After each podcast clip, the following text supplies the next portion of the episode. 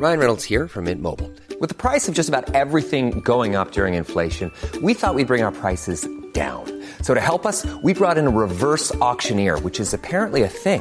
Mint Mobile unlimited premium wireless. Ready to get 30, 30, bit to get 30, bit to get 20, 20, 20, bit to get 20, 20, bit to get 15, 15, 15, 15 just 15 bucks a month. So, Give it a try at mintmobile.com slash switch. $45 upfront for three months plus taxes and fees. Promo for new customers for limited time. Unlimited more than 40 gigabytes per month. Slows. Full terms at mintmobile.com. Even when we're on a budget, we still deserve nice things. Quince is a place to scoop up stunning high-end goods for 50 to 80% less than similar brands. They have buttery soft cashmere sweaters starting at $50, luxurious Italian leather bags, and so much more. Plus, Quince only works with factories that use safe, ethical, and responsible manufacturing. Get the high-end goods you'll love without the high price tag with Quince.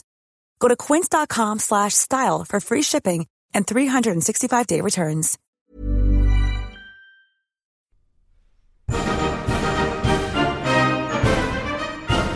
Many years ago, Riley Knight completed a degree in history. This proved to be a bad move, as it was absolutely useless for him. Until now, here's some half-assed history.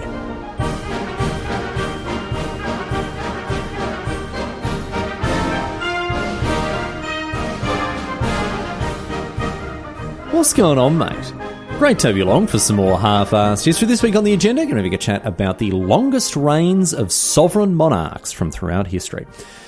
Now, we, of course, have already done history's shortest reigns. Old listeners will remember, episode 132, get across it. Um, and now, a mere 150 episodes later, just three years down the track, we're here with the longest reigns as well. I actually remember um, at the time when I recorded the shortest reigns episode, I remember thinking, oh, I should also, you know, do the longest reigns episode as well. That makes a lot of sense.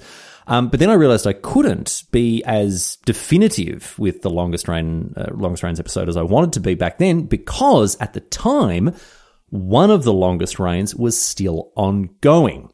Now, it isn't anymore, hasn't been for about a year, as we'll talk about, but, uh, there is nonetheless a very good reason that uh, it's taken me so long to get around to doing the longest reigns episode. There's uh, there's a good reason as to why I didn't do this episode earlier. One that I'm sure that you will understand and accept as a very valid justification for why this episode has taken me so long. I forgot. So. Anyway, today we'll be talking about the five longest reigns of sovereign monarchs. And first things first, you'll notice that I said sovereign monarchs for the second and then now the third time there. So what's going on with this term? Today, we're only going to be talking about sovereign monarchs as distinct from monarchs who ruled over dependent or constituent realms. So, for instance, the longest reigning monarch of all time, right, is Ngwenyama Sobhuza II of Swaziland, or today Eswatini. And he ruled for 82 years and 254 days.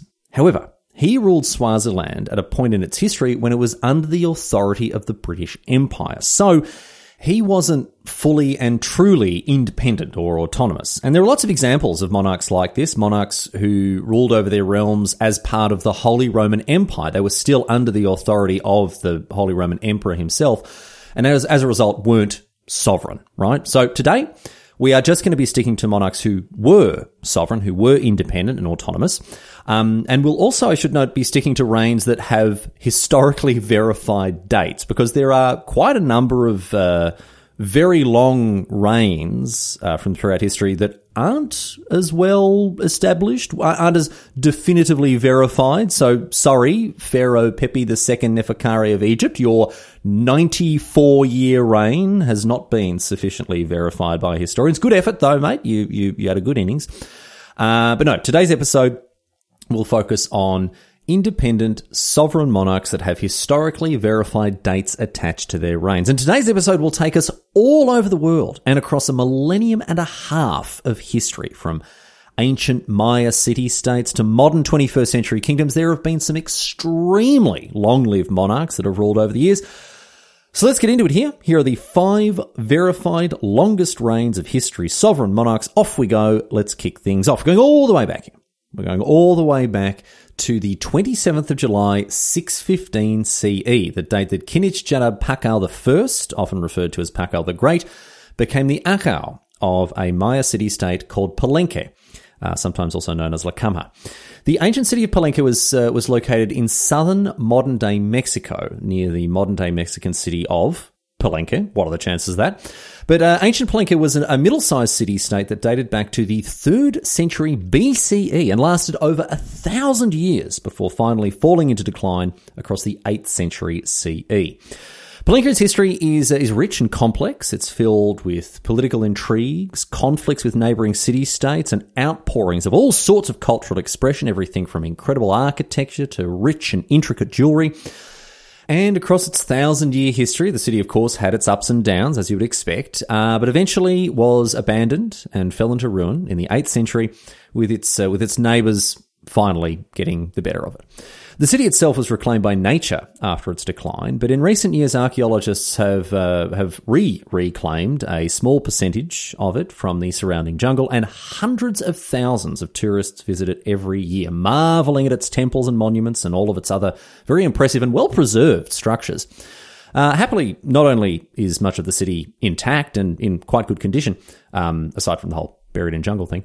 Um, a lot of the city's historical records have actually survived through to the modern day as part of these ruins. And this means that we have quite a good understanding of the history of Palenque, its people, its, uh, its culture, and of course, its rulers. And this brings us to Pakal the Great, who is definitively the fifth longest ruling sovereign monarch in history, ruling for 68 years and 33 days. Pakal inherited the throne at the age of just 12. Uh, taking power at a young age will be a recurring theme throughout this episode, as you can imagine. And uh, and I'll tell you this: Palenque was not in a good way when he became Ahau. The the city had recently suffered a series of devastating attacks from another powerful city state, Calakmul, and uh, the ruling Ahau at the time, Ajan Yolmat, and and his heir Janab Pakal, they both died when Pakal was young. Pakal's Yada Sakuk uh, briefly held the position of Ahau, uh, perhaps as a regent, we're not sure, but ultimately she abdicated in favour of her son in 615, making Pakal the Ahau from a very young age. But I'll tell you this, it was a very bloody good thing for Palenque that Pakal was around to lead them, because he took power, I think it's fair to say, at a time that Palenque was more or less at its lowest, but throughout his reign, he completely turned the fortunes of this city state around. And he did this in many different ways across, as I say, decades and decades of leadership.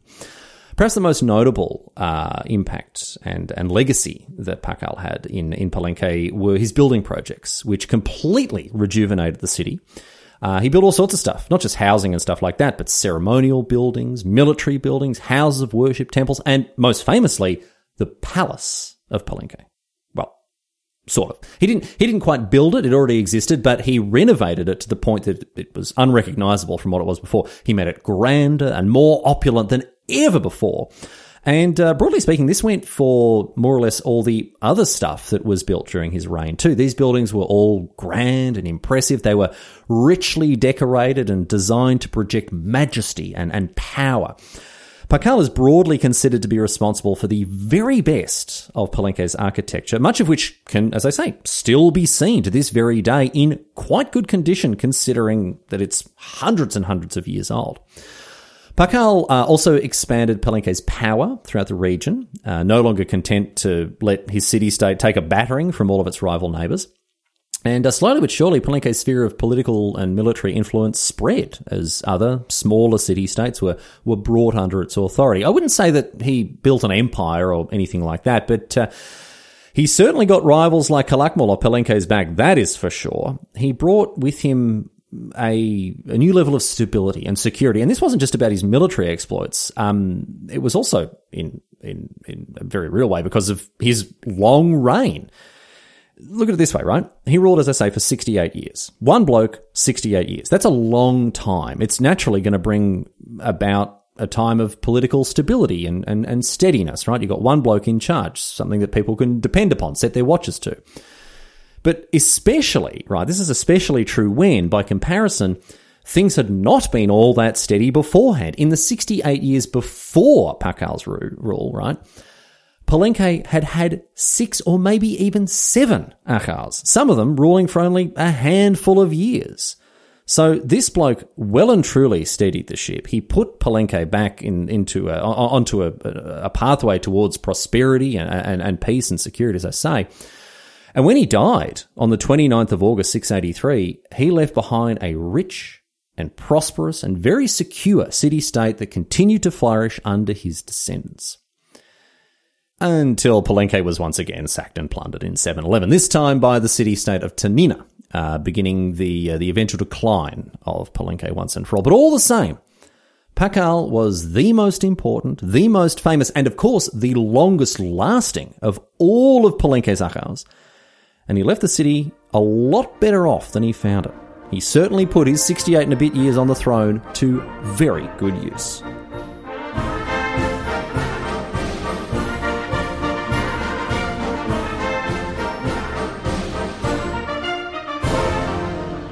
Our next long reigning monarch is Johann II, Prince of Liechtenstein, who ruled this tiny European principality for 70 years and 91 days.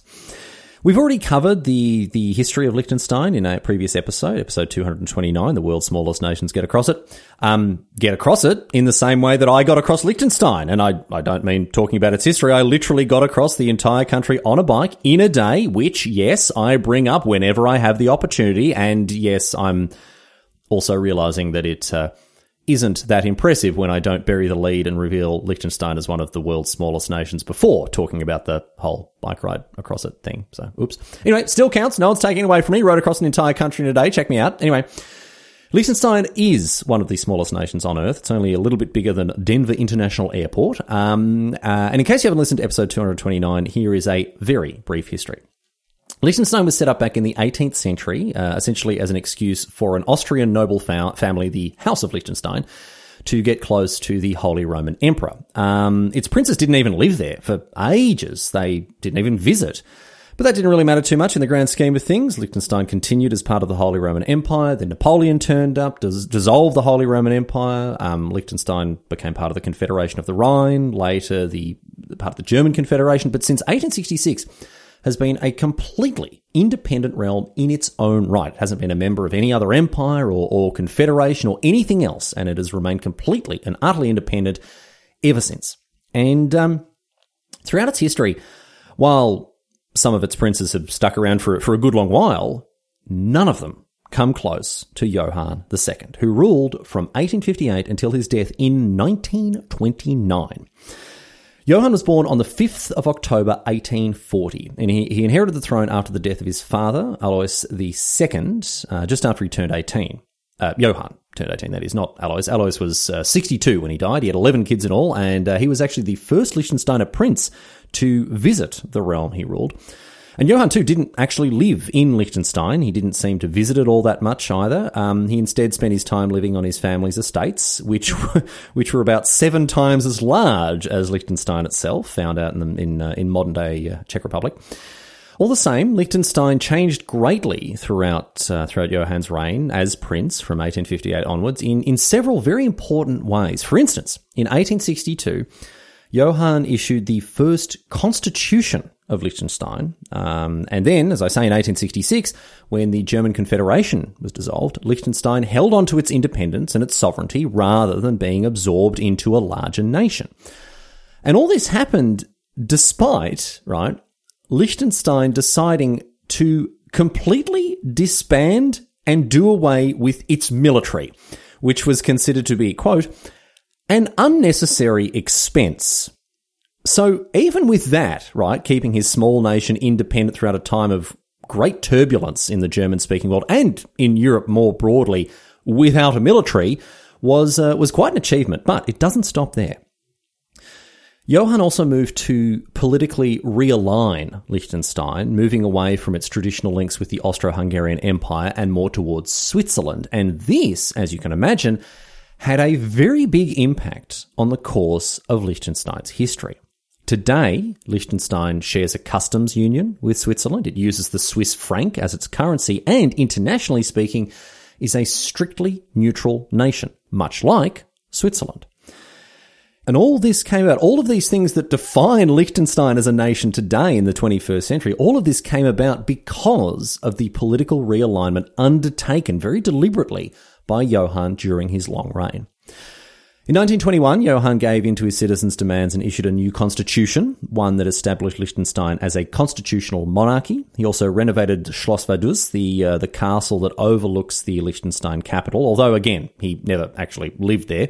Uh, it wasn't until the Nazis occupied the House of Liechtenstein's lands in Czechoslovakia that he uh, that the princely family finally moved to Vaduz, where they remain today. But uh, Johann wasn't around for that.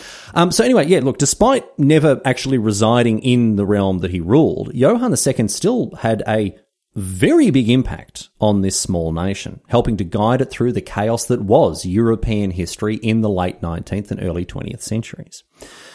And when he finally died on the 11th of February 1929 at the age of 88, he was succeeded by his brother, Franz I, because Johann never married, never had kids, and was generally a bit of a social recluse.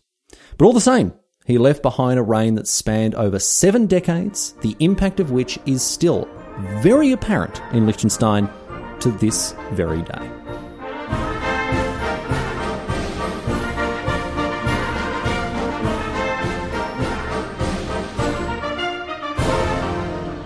To Southeast Asia and the Kingdom of Thailand now for our next monarch, King Rama IX of Thailand, also known as King Bhumibol the Great. Now, the Thai monarchy is mm, interesting. Its history goes back almost 800 years to the 13th century when it was established as the Sukhothai Kingdom in 1238. And it's chopped and changed over the years. It's been known by various names, most notably Siam. Um, it fought with its neighbours, it had its territory expand and contract, and in more recent years has remained the only Southeast Asian nation never to be colonised by European powers. After a thankfully peaceful revolution in 1932, Thailand gained its first constitution, transitioning from an absolute to a constitutional monarchy. And Thailand has continued to develop and modernize into the modern era, but when it comes to its monarchy specifically, Thailand really is a very long way behind the times. In Thailand, it remains a punishable criminal offence to threaten, insult, or make fun of the monarch or other senior members of the royal family.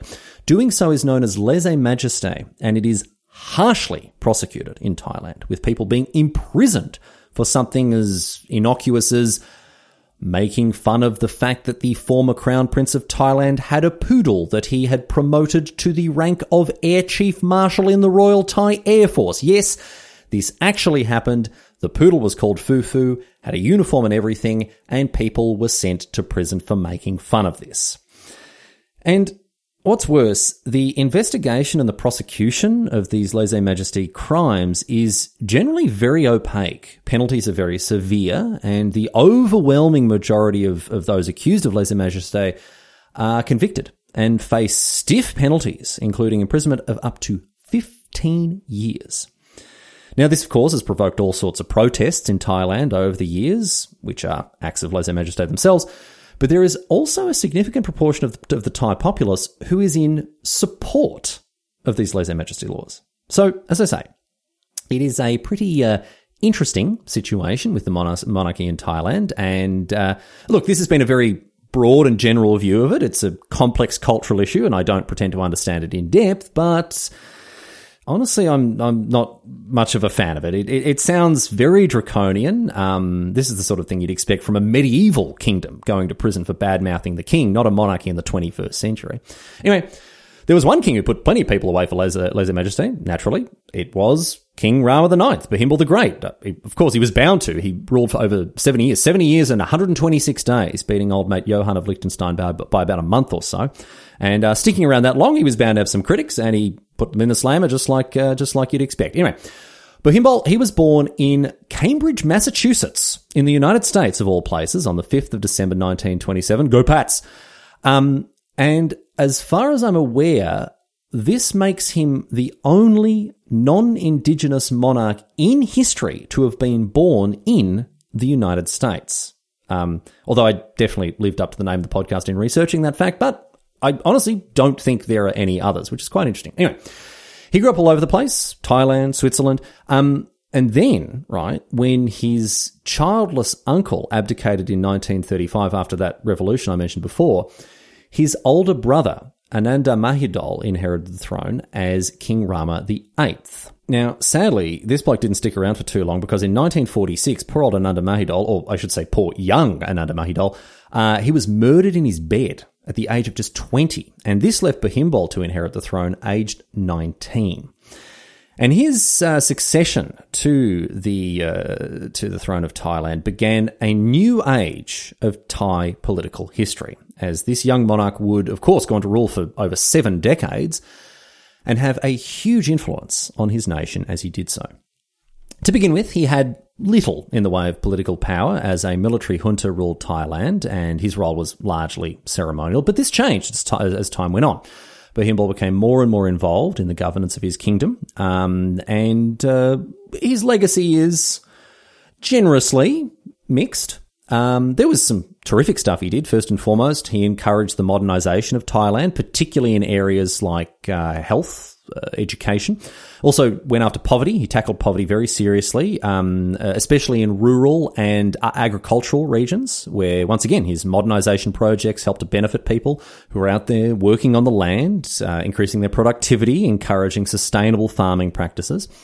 Um, and throughout his reign, because of this and many other things, he remained enormously popular. He bridged internal cultural divides within Thailand. He helped to usher in a period of national unity, supported, of course, by his very long reign. It's just going to happen when you sit on the throne for long enough.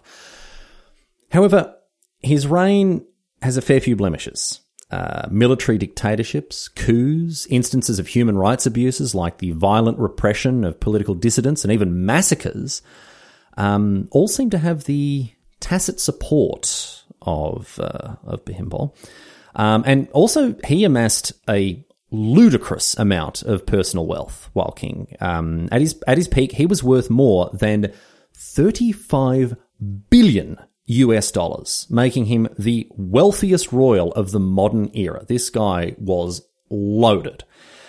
But it does have to be said that Bhumibol was a key part of Thailand's bumpy transition away from military dictatorships and towards democracy throughout the 1990s and beyond. This has not been a smooth process, and Thailand, even today, doesn't have a great track record with human rights. But again, it's all very complicated, and and the history, the politics, the culture of Thailand is, is not something we're going to be able to cover in you know a few short minutes like this.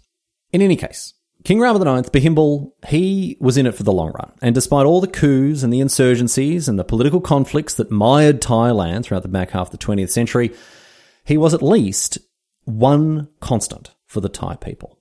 He suffered a string of health issues in the 2010s, eventually falling very ill in 2016 and finally dying on the 13th of October, aged 88. Thailand had an official mourning period for the bloke that lasted an entire year. Um, regular Thai people were expected to wear black for the full 12 months. And on top of that, for a month after his death, sporting events were cancelled, nightclubs and theatres were closed. People essentially just were not allowed to enjoy themselves. TV stations even broadcast in black and white just to really get the point across. Such was the impact of King Rama IX, the longest reigning monarch in Thailand and the third longest in the world. Ryan Reynolds here from Mint Mobile. With the price of just about everything going up during inflation, we thought we'd bring our prices down. So to help us, we brought in a reverse auctioneer, which is apparently a thing. Mint Mobile unlimited premium wireless. Ready to get 30, 30, bit to get 30, bit to get 20, 20, 20, bit to get 20, 20, bit to get 15, 15, 15, 15 just 15 bucks a month. So, Give it a try at mintmobile.com/switch. slash $45 upfront for three months plus taxes and fees. Promo for new customers for limited time. Unlimited more than 40 gigabytes per month. Slows. Full terms at mintmobile.com.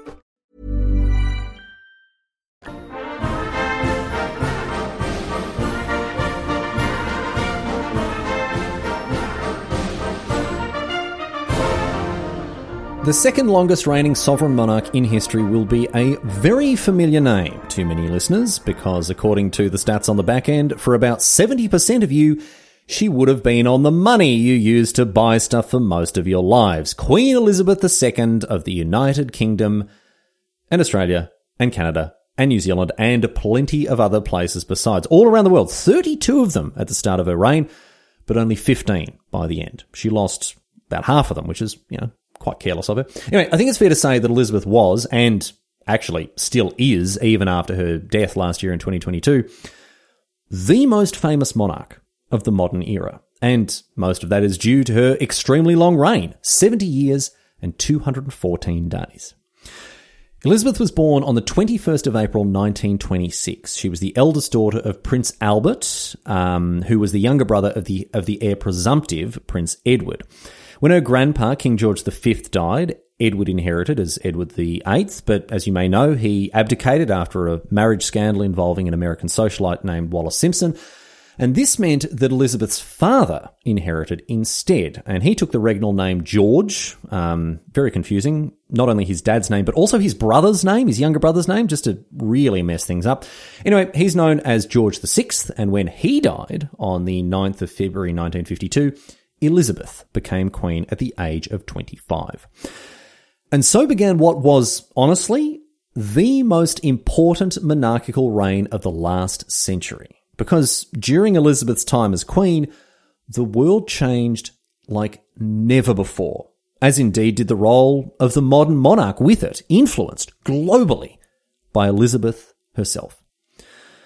She was, as I say, just 25 when she took the throne, and uh, the first thing she did was oversee the continued decolonisation of the British Empire and its transition towards the Commonwealth of Nations. In 1953, she undertook a round the world tour, becoming the first monarch of both Australia and Aotearoa New Zealand to visit these nations that she ruled on the other side of the world, um, and then continued to travel extensively throughout the rest of her time as Queen. The role of the UK in global affairs changed enormously while Elizabeth was Queen, as its power waned, as it lost its position as a global superpower. The British Empire crumbled. Incidents like the Suez Crisis proved how politically weakened the British had become, and many nations that Elizabeth had ruled as Queen threw off the yoke of monarchy and gained their independence, which, to her credit, Elizabeth accepted relatively gracefully. She had to weather all sorts of political crises throughout her time as Queen, both domestically and internationally. The Troubles in Ireland, the 1975 Australian constitutional crisis, the Falklands War with Argentina, and, of course, an increasingly intense and invasive interest in the lives and the affairs of the British royal family from the media. But Elizabeth remained steady and unwavering as Queen as governments and prime ministers came and went, as as crises emerged and faded, she remained, much like Thailand's King Rama IX, a constant and dependable factor in the politics of the United Kingdom. Although she didn't have people locked up for making fun of her, so she's definitely ahead of old mate Bhumibol on uh, on that score at least. The 1990s was plagued with scandal for the British royal family, and Elizabeth's personal reputation suffered due to the way that she dealt with, for instance, the breakdown of the marriage between her son Charles, the current British monarch, and his then wife Diana. But all the same, Elizabeth retained an extremely high approval rating, not just within the UK, but throughout many of the many of the other places that she ruled, including, of course, Australia. In fact, in 1999, when given the option to abolish the monarchy in Australia and adopt a new form of republican government, Australians voted no. And a lot of that to, was, was to do with the personal popularity of Elizabeth at the time. Now, I make no secret of the fact that I don't think much of monarchy in general these days, and I'm a, a strong supporter of republicanism in Australia. But even I have no hesitation in recognising Elizabeth as a monumentally important figure in recent world history. Despite being little more than a figurehead, Elizabeth shaped and, and defined the role of the modern monarch and what a 20th and 21st century constitutional monarchy actually looks like. She very rarely took a direct role in day to day political affairs, but all the same, Elizabeth influenced extremely important shifts to the political landscapes of both the United Kingdom and other regions around the world. She was part of the development of the Commonwealth of Nations as a successor to the British Empire. She witnessed the UK joining and then consequently departing the European Union. She helped to modernise the idea of monarchy and set the standard for what a monarchy looks like into the 21st century, keeping with the times and doing a pretty good job of attempting to keep the institution of monarchy politically relevant. And I'm saying all this as a strident critic of monarchy in general. There's no denying that Elizabeth was very good at what she did. But after over 70 years as Queen, Elizabeth's reign finally came to an end quite recently on the 8th of September 2022 when she died at the age of 96. but she remains the longest serving female head of state in history and the second longest reigning sovereign monarch overall. And regardless of what the future holds for the British monarchy and its role throughout the world, Elizabeth II will be remembered alongside other colossally important and famous British monarchs like Victoria, Henry VIII, and of course her namesake, Elizabeth I, and she ruled longer than any of them.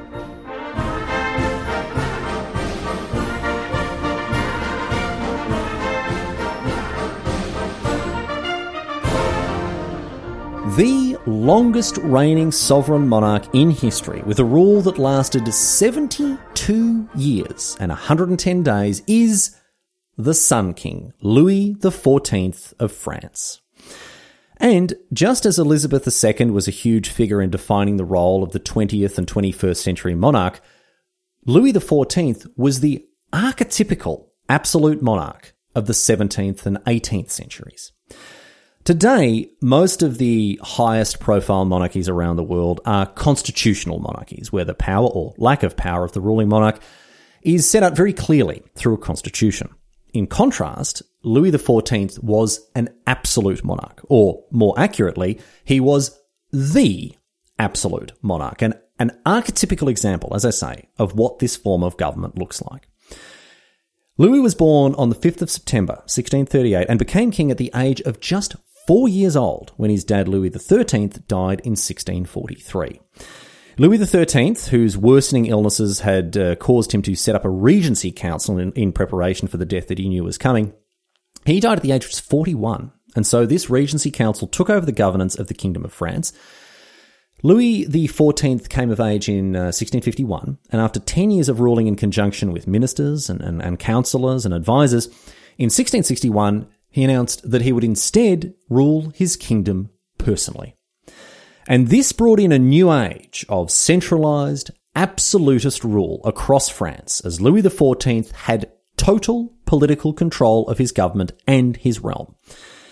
And look, to be honest, he did a pretty good bloody job of things, I have to admit. Domestically, Louis undertook a range of economic and financial reforms to fill France's empty coffers, um, and then spent money as quickly as he raised it. But while the royal treasury remained perilously low throughout his entire throughout his entire reign, France as a realm grew much more prosperous thanks to his reforms. He also undertook legal reforms too. He eliminated uh, the remaining vestiges of feudalism throughout France and instituted a new unified code of laws for French subjects. And needless to say, he fully entrenched his authority as an absolute monarch with an iron grip on power throughout more or less his entire reign. French nobles, the aristocracy, the French clergymen, even the Pope himself. No one had more sway in French politics than the Sun King.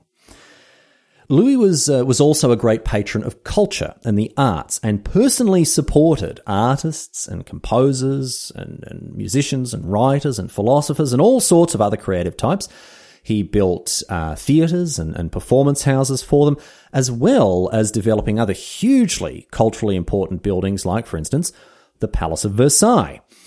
But the importance of Louis's reign wasn't just limited to France domestically, however, as uh, Louis XIV had a massive impact on the politics and the history of Europe more broadly. Um, Firstly, uh, I mentioned before that he liked to spend money, and principally, it's fair to say, he liked to spend this money on war. Louis fought a great many wars, most famously the War of the Spanish Succession, which saw a Frenchman end up on the Spanish throne, but there was also the War of Devolution, the Franco Dutch War, the Nine Years' War. These wars were all extremely expensive um, and didn't necessarily result in huge territorial gains for France, but nonetheless meant that France became one of the pre eminent military powers in Europe. And on top of this, the political and military power that Louis gained combined with the cultural prestige that France had gained while he was king and had very important consequences for European history. Because, as I say, France wasn't just admired for its political power and military successes, its cultural influence was absolutely enormous. Today, we can very plainly see the, the spread and the influence of, of, of the American cultural hegemony throughout the Western world. Um, but back then, it was the French. France was seen as powerful and, and sophisticated, and other European cultures began to emulate and imitate the French. European courts across the entire continent began to adopt French as the language of the aristocratic elite, and much as today English is the international lingua franca, French became the language of international European diplomacy under the rule of Louis XIV.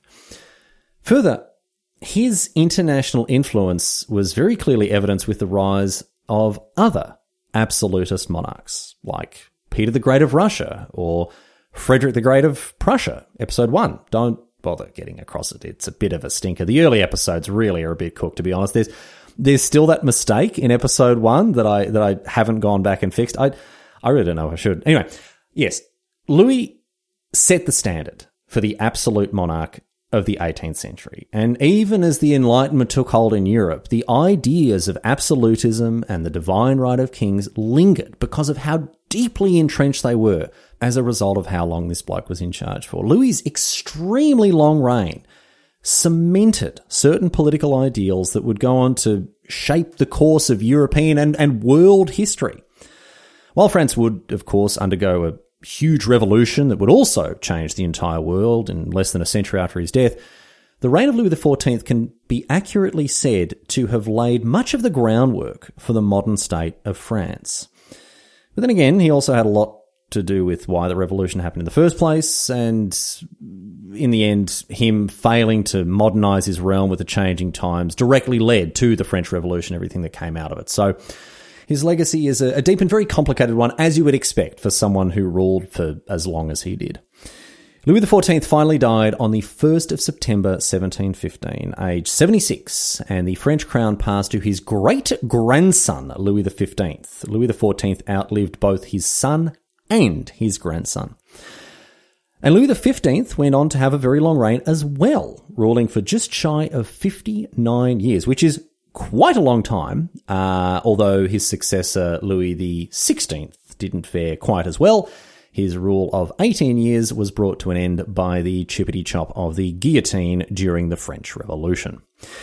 And with the French monarchy abolished, Louis XIV, the Sun King, will remain the longest reigning king of France. Um, and to be honest, his position as the longest reigning sovereign monarch doesn't seem to be under threat either.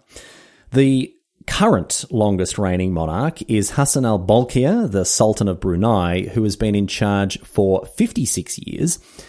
So he's still got a very long way to go to catch up with Louis XIV, and as he's currently 77, he would have to live to at least 93 to claim the top spot. So, Louis XIV's position on top of this list looks pretty secure, I would say. The, the world's current long reigning monarchs, people like Sultan Hassanal or Queen Margrethe II of Denmark or King Carl XVI Gustaf of Sweden, they are really going to have to get into some proper clean living to break the Sun King's record.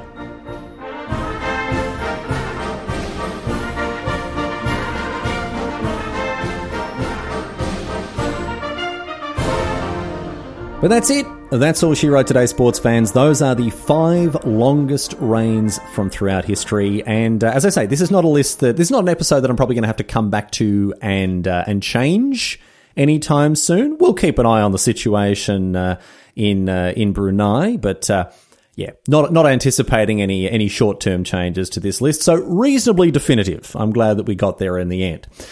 Anyway, I want to thank you for listening to this, uh, the episode of this Tin Pot History podcast. Um, and uh, I want to thank all the people who've been getting in touch. If you want to join their exalted ranks, halfarsedhistory.net, there's a contact form there. You can send in an email uh, with some feedback or a topic suggestion or anything else that's on your mind.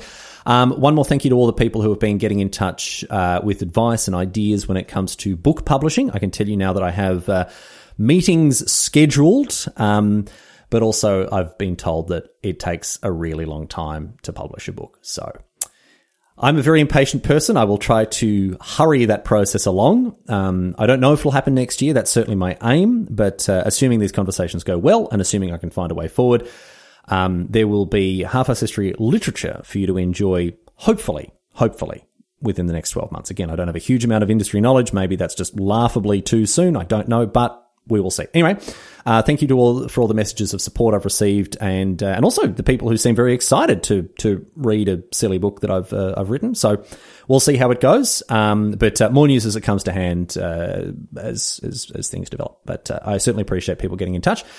Um, if you want to support the show, there are a couple of ways you can do it. TeePublic is is one way you can jump on the merch store. The link is on the website halfarsedhistory.net. You can buy yourself a, a mug or a shirt or whatever you like. But if you want to uh, you want to subscribe to the the show's Patreon, you'll gain access to all sorts of stuff. Starting, of course, with ad free listening available to every tier, uh, as well as uncut episodes, show notes, early access, um, and exclusive Patreon only merch. Um, I'm thinking that the Patreon may uh, may be updated in, in the coming weeks and months. I've got some ideas um, to to further incentivize uh, people to to join. But now's as good as as good a time as ever um, to get stuck in. If you feel like it, it's uh, it's certainly very much appreciated. So thank you to all the exalted patrons who are who are supporting me week in and week out, and thank you to the uh, to the exalted listeners too for tuning in every week, especially any new listeners who have come along. Welcome, by all means, welcome. Great to have you. Hope you'll stick around. Lots, uh, lots and lots of episodes to get through. But as I say, the early ones, eh, they're kind of stinkers. I'd, I'd start like I don't know, episode like fifty onwards, forty. That's when that's when things start sort of hitting their stride. So maybe start there if you want to go back, or just I don't know, do scroll randomly through your Spotify list and just see where you end up. We'll see. Anyway. Thanks for tuning into this week's episode of Half-Arsed History. More, uh, more nonsense coming your way next week, of course. Looking forward to your company then. But until then, leaving you with a very excellent question that comes from Reddit. We've been talking about monarchs, we've been talking about kings and queens here, and this one comes to this question comes to us from Redditor Ivan Osokin, who asks When a king or queen farts, which of the noble gases do they emit?